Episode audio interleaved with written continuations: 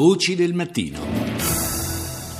Alle 6, 9 minuti e 5 secondi ascoltiamo qualche titolo tratto dai TG internazionali. Cominciamo dalla Gran Bretagna con BBC. Very warm welcome to BBC News, broadcasting at home and around the globe. My name is Mike Embley. Our top stories. Security forces have ended a gun and bomb attack. Le forze di sicurezza pakistane hanno concluso il blitz all'interno del campus universitario di Bacha Khan a Charsad, attaccato ieri mattina da un gruppo armato di talebani. Il bilancio è di 21 morti tra studenti e professori, molte le persone ferite. Quattro attentatori sono stati uccisi. È ancora tempesta sui mercati finanziari mondiali dove le incertezze per il crollo del prezzo del petrolio impauriscono gli investitori. Tra attacchi aerei ed arrivi di convogli umanitari, BBC si spinge all'interno di una base militare russa in Siria, vicino alla città di Latakia. Infine, l'ira del presidente degli Stati Uniti, Obama, per la crisi ambientale scoppiata a Flint, nel Michigan, dove l'acqua è contaminata dalla presenza di piombo. Andiamo in Libano, al Mayadin. اهلا بكم الى المسائيه من الميادين وفي ملفيها لهذه الليله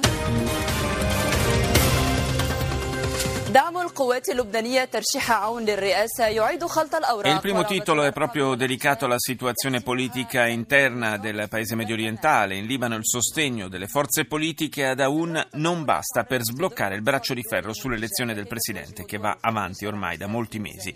Il crollo del prezzo del petrolio comincia a mettere in crisi le economie dei paesi produttori. Titola al Mayadin. Russia Today.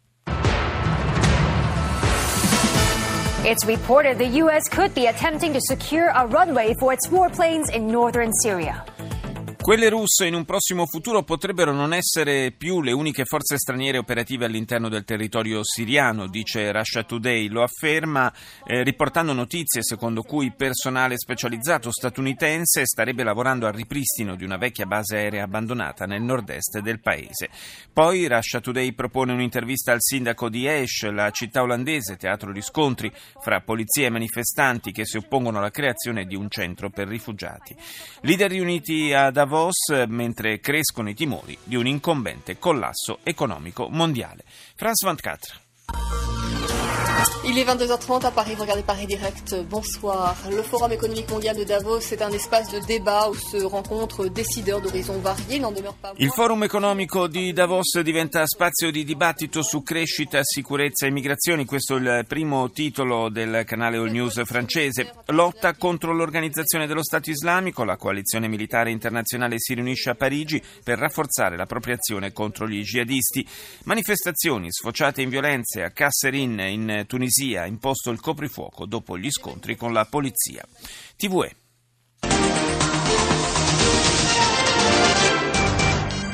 Hola, buenas noches. El de hoy ha sido un miércoles negro en las bolsas. Los mercados viven su peor mes desde 2009 por las dudas sobre el crecimiento. Mercoledì nero per le borse europee, dice la televisione spagnola. I mercati, trascinati in basso dal crollo dei prezzi del petrolio, stanno vivendo il loro peggior mese dal 2009. Il calo più netto alla borsa di Milano, che ha perso quasi il 5%. Il Partito Popolare spagnolo insiste sull'idea di guidare una grande coalizione con PSOE e Ciudadanos.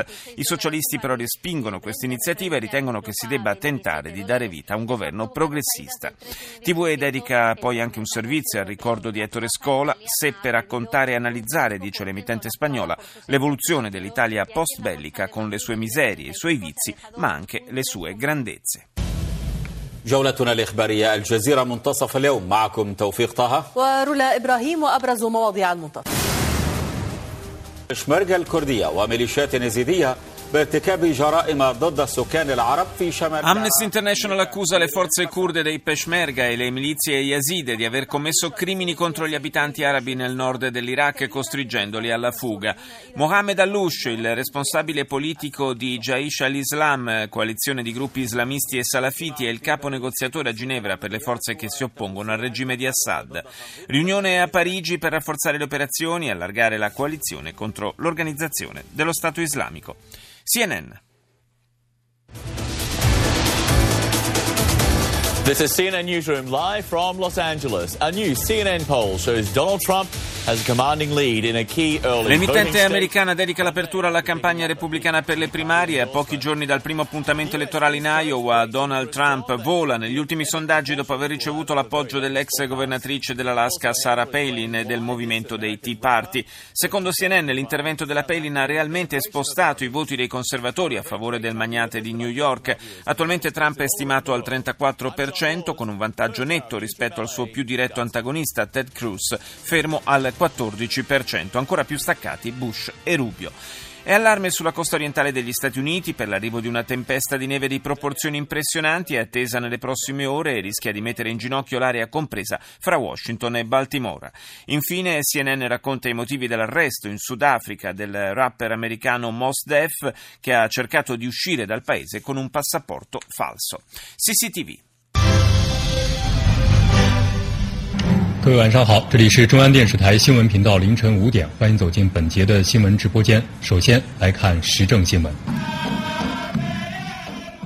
L'apertura è tutta dedicata alla missione del presidente Xi Jinping in Medio Oriente e il leader cinese in Egitto per rafforzare le relazioni bilaterali e il partenariato strategico con il governo del Cairo. In precedenza Xi aveva concluso la visita in Arabia Saudita incontrando Re Salman e inaugurando insieme al sovrano una raffineria sino-saudita che fa parte del noto progetto di Pechino per la cosiddetta nuova via della seta. In Kazakistan il presidente Nazarbayev ha sciolto anticipatamente il Parlamento convocando elezioni per il 30 gennaio. L'offensiva russa contro i terroristi dell'ISIS in Siria, i bombardamenti aerei che si susseguono da settembre, si affiancano carri armati e truppe sul terreno con evidenti effetti positivi, commenta la TV cinese. India Today. Hello and welcome to the news today at, with me Rajdeep Sardesai. This is where you get all the day's news, the newsmakers, the talking points. This is where we bring you news with perspective every weeknight on India Today TV. Let's get to the big headline. Sentiamo il tono concitato del conduttore di India Today. L'emittente indiana apre con un caso di cronaca che provoca ripercussioni politiche. Si tratta del suicidio del 26enne attivista di sinistra Ronit Vemula, che si è impiccato domenica scorsa nella sua camera all'Università di Hyderabad, lasciando una lettera in cui sosteneva di aver subito discriminazioni da parte dell'amministrazione universitaria locale. Oggi si sono dimessi i professori dell'Ateneo contro i quali aveva puntato il dito il presidente dell'associazione in cui militava il ragazzo che era un, un Dalit, cioè un fuoricasta. Ancora terrore in Pakistan dove sono salite a 25 le vittime dell'attacco terroristico dei talibani all'università di Charsadda e c'è allarme anche nell'India del Nord dove le forze di sicurezza hanno neutralizzato una cellula terroristica con base in Bangladesh che stava preparando un attentato. E concludiamo con la tedesca Deutsche Welle. Austria's new registration center in Spielfeld at the main border crossing from Slovenia.